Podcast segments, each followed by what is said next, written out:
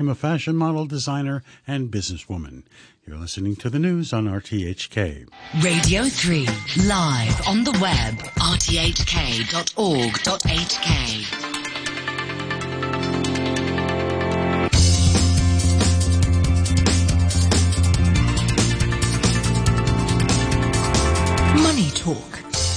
morning, it's 8.03 in Hong Kong. Welcome to the final Money Talk of the week on Friday the 15th of July. This is Peter Lewis and I have the latest business and finance news for you as Asian markets open this morning. New data released yesterday showed US producer prices, which is the price manufacturers pay for their raw materials, rose 11.3% in June as inflation continued to soar this was higher than the 10.9% annual gain seen in May and above economists' expectations. It was also the second highest reading on record after the 11.6% increase in March. Later this morning, China's National Bureau of Statistics reports second quarter GDP figures, with several economists now forecasting that the mainland economy contracted quarter on quarter for the first time since the pandemic started in 2020. Year-on-year growth is expected to slow to 1.2% from 4.8% in the first quarter. Yesterday, Premier Li Keqiang said the government will support the economy while preventing inflation. He was quoted by CCTV as saying that the mainland economy was hit hard in the second quarter by factors that exceeded expectations, but it steadied and recovered in June. The Philippines Central Bank has become the latest to surprise markets with a bigger than expected rate hike to cool inflation. The central bank raised its key interest rate by 75 basis points to three and a quarter percent. Governor Philip Medalla said the increase was warranted due to signs of sustained and broadening price pressures. And Singapore's central bank also tightened its monetary policy on Thursday in a surprise off-cycle move. The Monetary Authority of Singapore said it would recenter the midpoint of the exchange rate policy band, known as the nominal effective exchange rate. The tightening was the MAS's fourth in the past nine months. On today's Money Talk, we're joined by Andrew Freris of Ecognosis Advisory and Martin Hennecke at St James's Place Wealth Management with a view from India. It's Toby Lawson of Societe Generale India. And if you want to get in touch with any questions or comments, please text 6393 59 25. Email Money Talk at rthk.hk. Post on our Facebook page, Money Talk on RTHK Radio 3, or tweet us at Money Talk Radio 3. Money Talk on RTHK Radio 3. On Wall Street overnight, US stocks came under pressure as investors priced in larger US interest rate hikes and following disappointing bank earnings, but the main indices closed well off their lows. The S&P 500 recovered from losses of over 2% to close a third of a percent lower at 3,790. The Dow was down over 600 points at one stage, but rebounded to end the session 143 points or half a percent lower at 30,630. The Nasdaq Composite Index was the best performing of the three major indices, ending the day almost unchanged at 11,251, having been down more than 2% in early trading. All three benchmarks are on track to close out the week in negative territory. Second quarter earnings season kicked off with major banks JP Morgan Chase and Morgan Stanley both reporting a bigger decline in earnings than forecast. JP Morgan CEO Jamie Dimon warned that the economy could take a hit from surging inflation, geopolitical tensions, and dwindling consumer confidence sometime down the road. Shares of JP Morgan fell nearly 3.5%, hitting a fresh 52-week low after suspending its share buyback program. Morgan Stanley was down 0.4%. In Europe, the regional Stoxx 600 index closed 1.5% lower, and in the UK, the FTSE 100 slid 1.6%. In Italy, Milan's FTSE MIB stock index tumbled 3.4% after Prime Minister Mario Draghi resigned. He's tendered his resignation after populist coalition partner Five Star withdrew its support in a confidence vote and refused to back the government's 23 billion euro package of econ- economic aid for families and businesses, saying Mr Draghi was not doing enough to tackle the cost of living crisis. Hong Kong stocks ended Thursday lower. Despite a small bounce in tech firms, the Hang Seng Index fell 47 points, or 0.2%, to 20,751.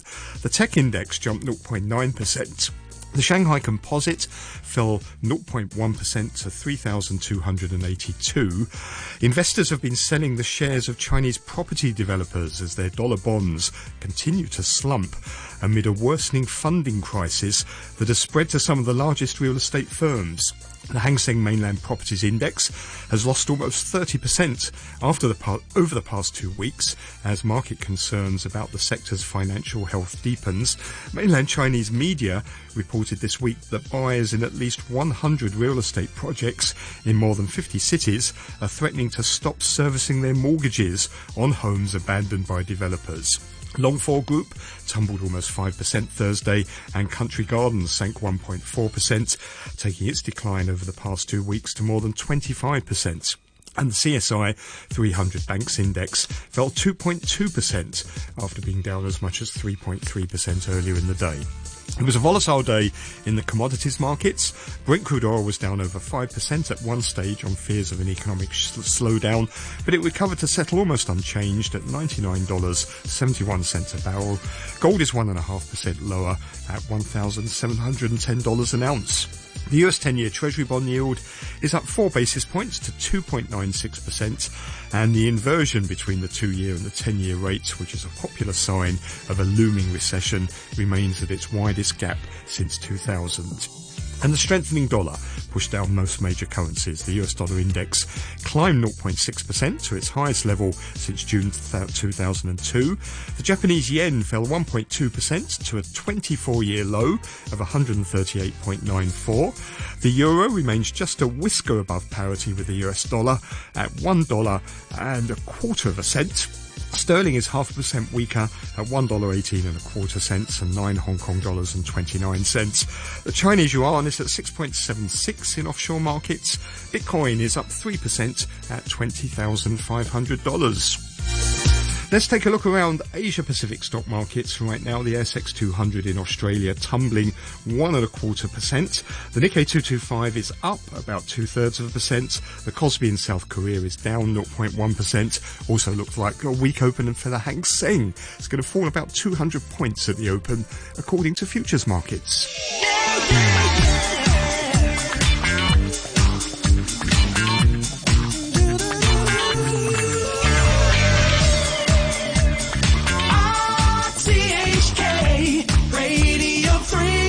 Times 8.11. Let's welcome our guests. Our regular Friday morning commentator, still somewhere in Europe, the CEO of Eco- Ecognosis Advisory, Andrew Freris. Morning, Andrew.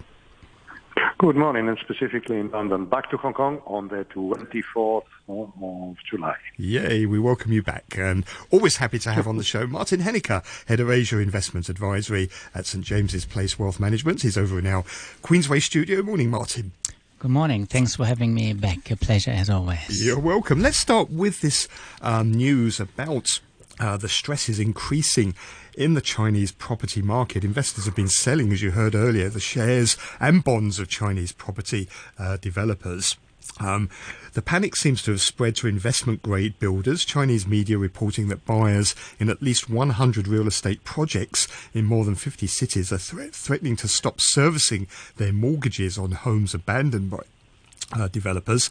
And on Thursday, Chinese authorities held emergency meetings with banks after growing alarmed by the increasing number of home buyers across the country that are refusing to pay their mortgages. Um, Andrew, how serious a problem is this, do you think? Uh, looking through it, because there were, there were, let's say, two intermixed issues here. One is the straightforward um, overstretched stroke uh, overborrowed uh, property sector, and the other is the association of either small uh, development companies and small banks that also combine this with wealth projects products. And this is this is this is the awkward part. In other words, I would like to have a huge microscope and put on the side all the factors that are related to wealth management products that are related directly or indirectly with the property sector and the property sector plain vanilla on itself. Uh, Vanke, for example, has been having a hard time, and that is apparently it's much more a straight issue of, of, of property. The final football, uh, um, sort of, let's say, let's say, minor point raised here is this uh, two months ago the People's Bank of China started becoming much more benign towards uh, property funding uh, than unless I was completely misunderstood and misread that. So I thought, is that a strange contradiction here in terms? But you have the uh, mini, in inverted commas, mini riots concerning people refusing to pay and uh, banks getting into problems. I'm sorry, it's a little bit of a wishy-washy answer, precisely because I find that the image and the picture is wishy-washy in terms of the direct cause and effect. So th- this seems to be coming, this refusal to pay mortgages. Um, it really stems, doesn't it, from the widespread practice on the mainland of s- actually selling homes um, before they're built. So people have lost confidence that these projects are going to be completed because uh, developers have basically run out of cash. So that seems to be what's leading to this. Is that right? It, it appears to be very much the case. If I remember well, Hong Kong has stopped the practice some time ago. In other words, uh, you cannot mortgage a property that has not been uh, certified for occupation, if I remember well. So at least as far as Hong Kong is concerned, and we're not discussing that yet, okay, this, this is something which is not on. But I might be wrong. Martin, what's your take on this? Well, you know, I always like to narrow really down themes to what it means for uh, investors because that's sort of what we do. And so, typically, when questions like this comes up, you know, the first implication of what people think about what could it mean to the equity market. Are we going to see another drop back or what's going to happen? But personally on this specific issue in relation to the equity market i'm not you know all out worried of another you know banking meltdown risk or anything of this sort. Actually, if you look at the non-performing loan ratio of Chinese banks now, it's 1.79 percent at the moment. In Europe, for comparison purposes, 1.95 percent, and you could also argue that actually there are some things in terms of their economic prospects, in terms of inflation, producer prices far uh, uh, far away. That risk there are you know, at, at much more of a breaking point, but it's just much less talked about. You know, I, I mm. raised Italy before, etc., etc. But you know, when you look at how much these kind of loans, you know, Bank of Communications actually um, published some of these figures yesterday. They said uh, when you look at the balance of overdue mortgage loans linked to housing projects that are at risk of delayed delivery, that was 0.0067% of the book of the domestic housing loans. So, um, you know, it's always good to be cautious and diversified globally across different asset classes, etc., etc., etc.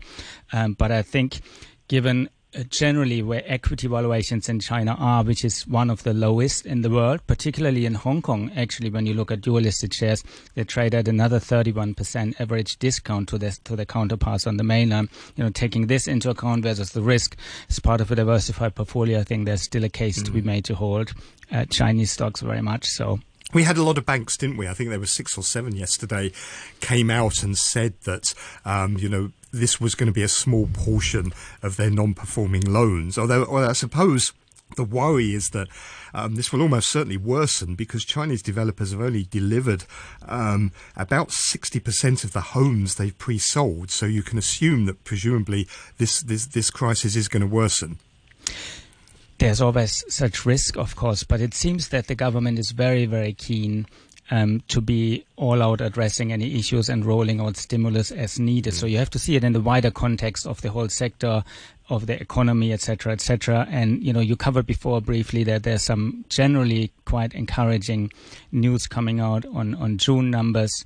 Uh, on the Chinese economy, like the credit numbers was actually very, very um, strong. You have the trade number in June up 14.3%, very strong exports, and then the massive infrastructure um, program and financial resource committed. They're 1.1 trillion US dollar committed to um, increase this one. So I think overall it doesn't really look too bad.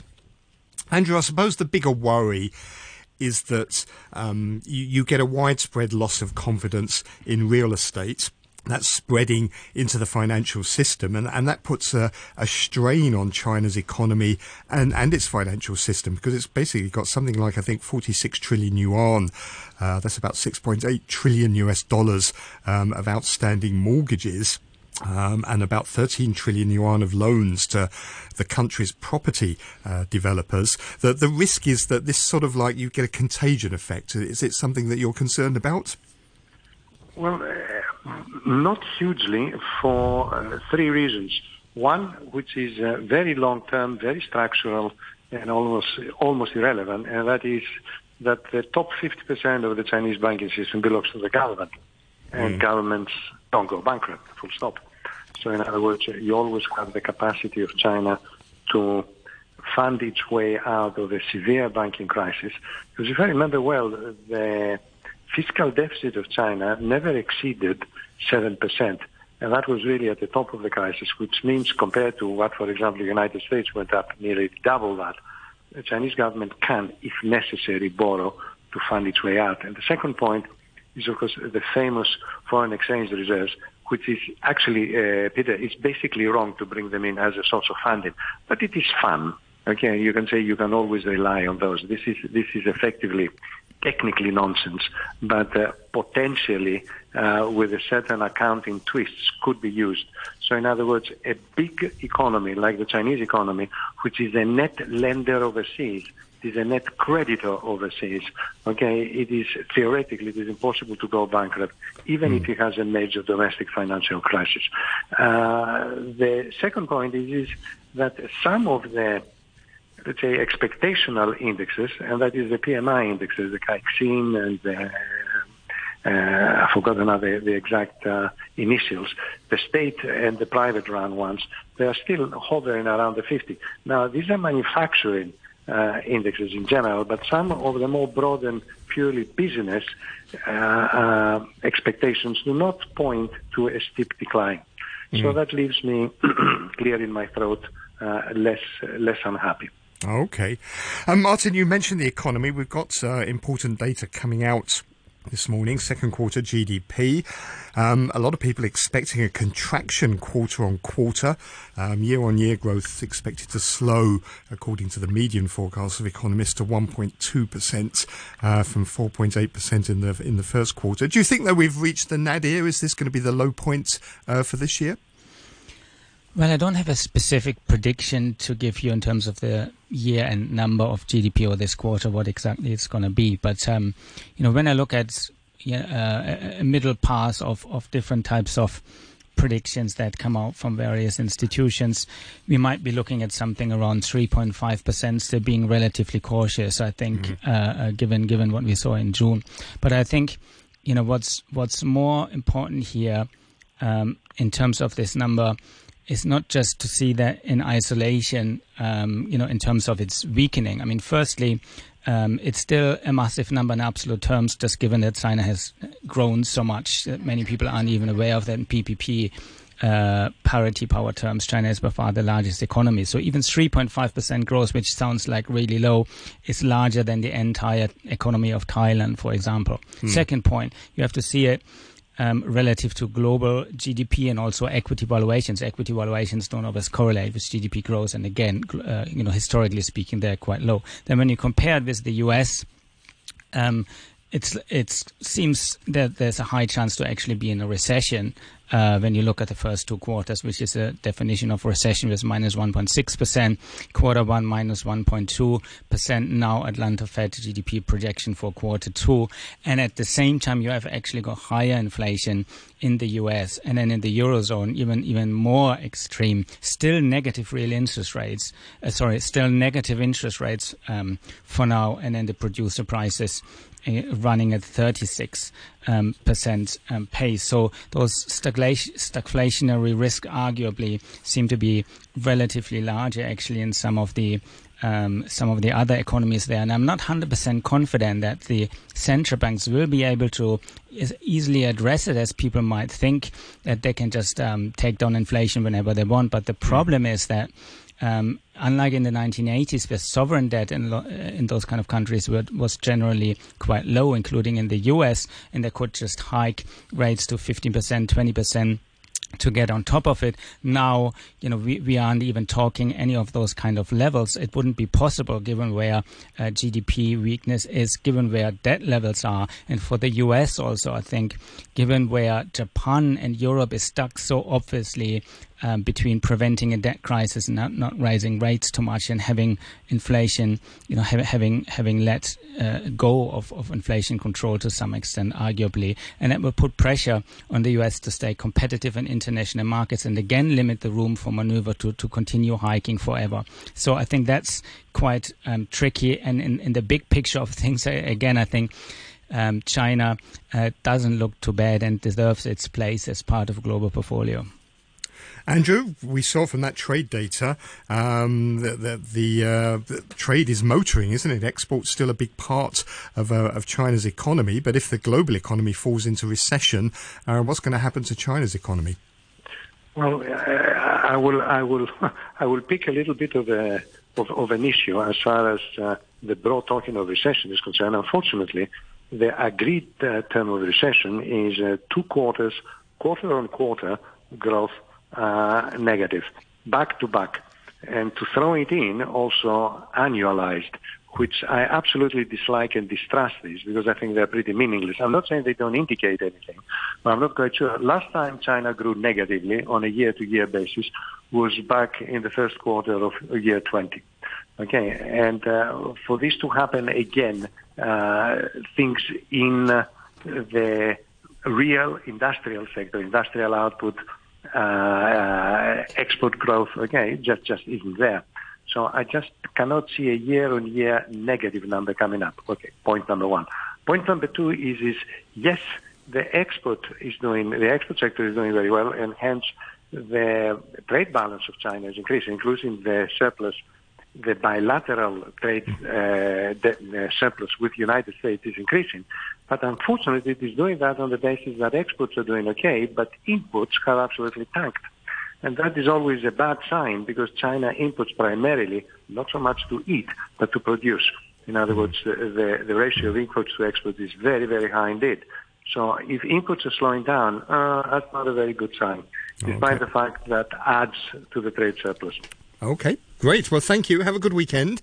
You heard there Andrew Freris, the CEO of Ecognosis Advisory, Martin Hennecke, who's head of Asia Investment Advisory at St James's Place Wealth Management. You're listening to Money Talk on RTHK Radio 3.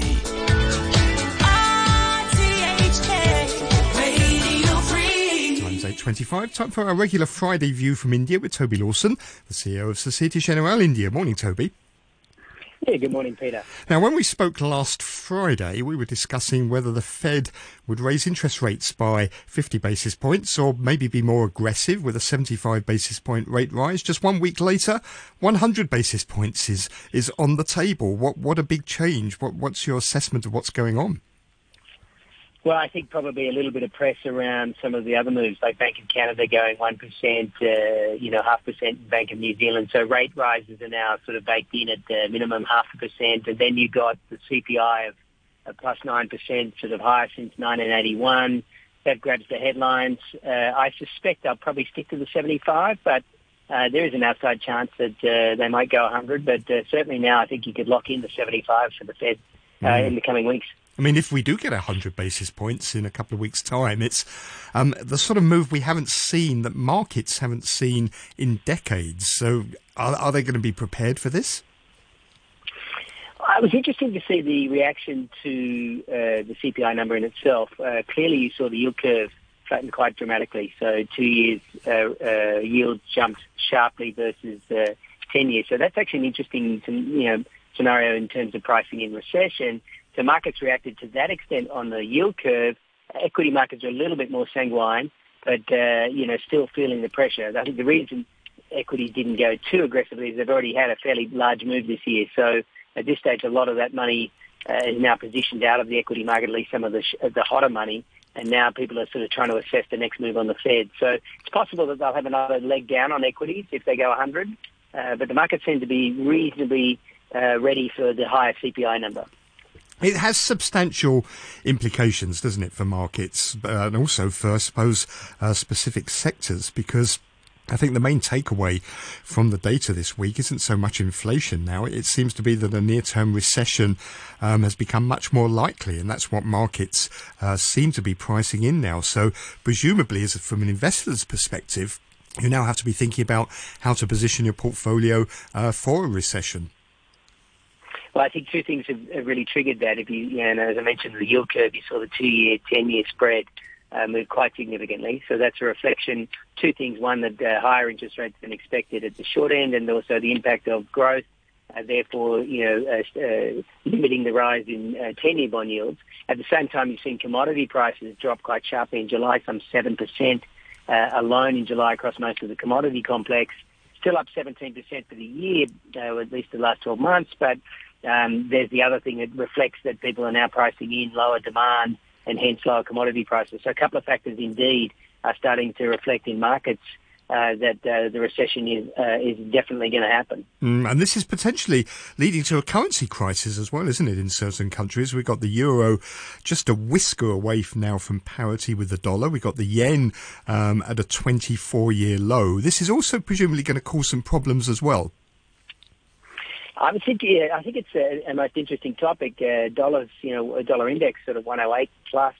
Um, you know, it's extraordinary levels, and then as you mentioned, euro and yen, uh, the two largest currencies outside the US. Uh, if you take out uh, CNY, and uh, so yeah, I, I think it's an interesting topic to see this type of dislocation that could occur um, in the emerging market spaces. That's where you'll feel it, uh, and uh, right now uh, on the emerging market space, it hasn't necessarily seen a huge dislocation. In India, for where I sit, um, the Reserve Bank are throttling the uh, the depreciation of INR reasonably well, uh, but it's already at record lows. So um, we look for the, the velocity, as we always talk about, Pete, velocity in markets, and uh, FX markets I think are really interesting right now, particularly on euro. And what about inflation in India? We had data earlier this week, didn't we? Showed consumer price inflation at seven percent uh, from uh, from a year earlier. Six straight month now that prices are above uh, the RBI's target. Central bank's target of 2% to 6%. We're going to see more interest rate rises in India? Yeah, the forecast is for another 50 basis points in August. Uh, that'll be on top of the 90 basis points that's already been delivered so far. There was a slight improvement in CPI due to base effect. Um, and one thing that may give some comfort to RBI is the moving commodity prices, you know, whether it's oil, whether it's across the, uh, some of the areas where India imports a lot of inflation. Maybe the heat's coming out a little bit. So I would say 50 basis points is baked in, but um, the move in commodity prices over the last month could give RBI a little more comfort uh, that uh, maybe they're seeing a peak in uh, in some of the, the imported inflation that's coming into India. Toby, thanks very much. Have a great weekend. That's Toby Lawson, the CEO of Societe Generale India. You're listening to Money Talk on RTHK Radio 3. Let's have another look at the markets this morning. In Australia, stocks slipping further into the red. The ASX 200 now down 1.5%. Uh, Japanese stocks uh, seem to be losing their gains from earlier this morning. The Nikkei 225 has gone flat. The Kospi in South Korea is down 0.8%. Futures markets uh, on the Hang Seng slipping further, indicating that the Hang Seng index is going to open about 240 points lower later on this morning. Thank you very much for listening today and this week. Have a great weekend. I'll be back on Monday morning. Coming up after the news, back chats with Janice Wong and Andrew Work. The weather forecast for today, sunny periods and a few showers. Maximum temperature uh, going to be around 32 degrees. High temperatures are going to persist over the weekend and into next week. It's 29 degrees right now, 82% relative humidity. Just gone 8.31, here's Andrew Shorosky with the Half Hour News. Thank you, Peter. COVID cases have hit their highest daily level since early April, with Hong Kong reporting 3,674 infections yesterday, 257 of them uh, imported.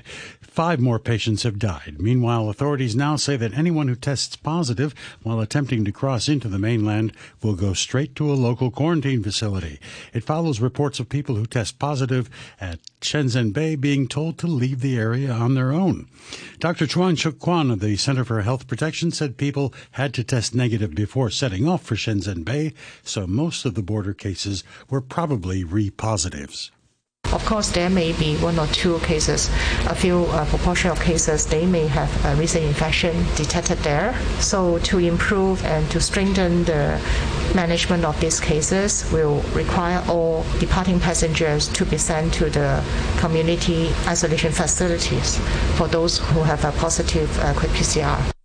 An engineering professor says stricter penalties may ensure proper usage of electronic wristbands for COVID patients. From today, people who report positive results and who quarantine at home will have to wear an electronic bracelet to ensure they don't go out. William Wong from the Faculty of Engineering at the Chinese University was involved in distributing similar wristbands used two years ago for inbound travelers. He told RTHK that some elderly people or those with inadequate Wi-Fi at home experienced difficulties using the devices. He also said the system relied on trust. The operation depends a lot on trust. Some of these people are not really trustworthy. They are not actually uh, following the requirements, and then they walk out, and that was causing the trouble. I think what they try to do now is to make it stricter. If you were caught, then you probably get heavily fined. And then some of the people, they do not know how to operate the thing. So we'll have to help them to start the device. So uh, I think one of the problems is usability because there are many elderly people around. There are also people in the households where they do not have enough Wi-Fi facilities around. The Speaker of the Sri Lankan Parliament says he's finally received President Gotabaya Rajapaksa's resignation letter following days of huge anti government protests. But a spokesman said it needed to be verified and its legality checked as the letter was sent by email. Mr. Rajapaksa fled Sri Lanka on Wednesday after protesters began taking over government buildings in the capital, Colombo. He's now in Singapore. Sri Lanka's central bank governor, Nandalal Weerasinghe, told the BBC that stability was vital. My request for all these parties to come together and have a stable administration and agree on a short-term program. And then obviously after some time, once the economy is stable, any kind of election, and in my view, people who have been elected to the parliament uh, have the responsibility to establish a stable administration sooner the better. The news from RTHK.